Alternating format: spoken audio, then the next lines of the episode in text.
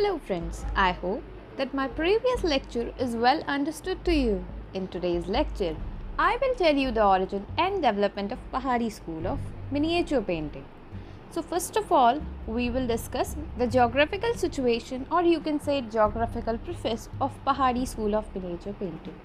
The Pahari region consists of present state of Himachal Pradesh, adjoining states of Punjab, Jammu and Garhwal region. Garhwal region is mm-hmm. present Uttarakhand. Students, the areas that I have discussed were also the centers of great artistic activity from the later half of 17th century to nearly the middle of 19th century as many artists of Rajasthan had settled in the Pahari region due to fear of Mughals. These estates were also known as the sub schools of Pahari school. So, this was the geographical preface of Pahari School of Miniature Painting. Let's come to the topic.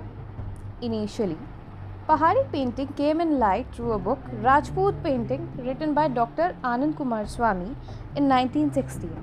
He is the same person whom we discussed in the second lecture of Rajasthani school.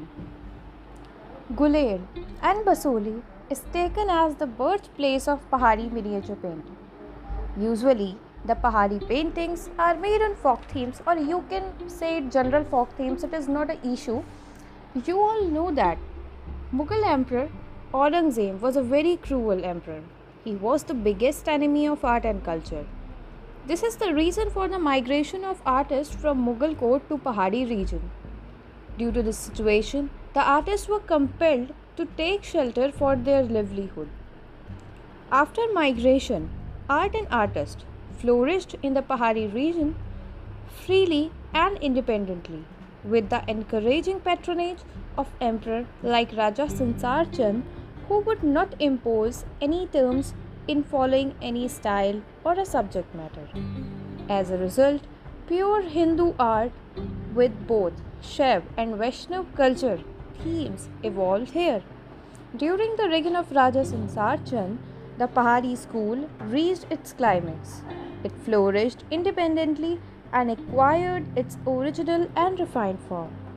The sub schools of Pahari schools are Basoli, Guler, Kangra, Chamba, Garhwal, Kullu, Mandi, etc.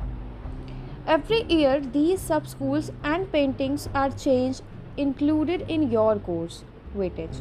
This year, Basoli, Guler, Chamba, and Kangra are added, but the paintings are only of Basoli and Kangra school. So, this was today's lecture. I have told all the things about your syllabus.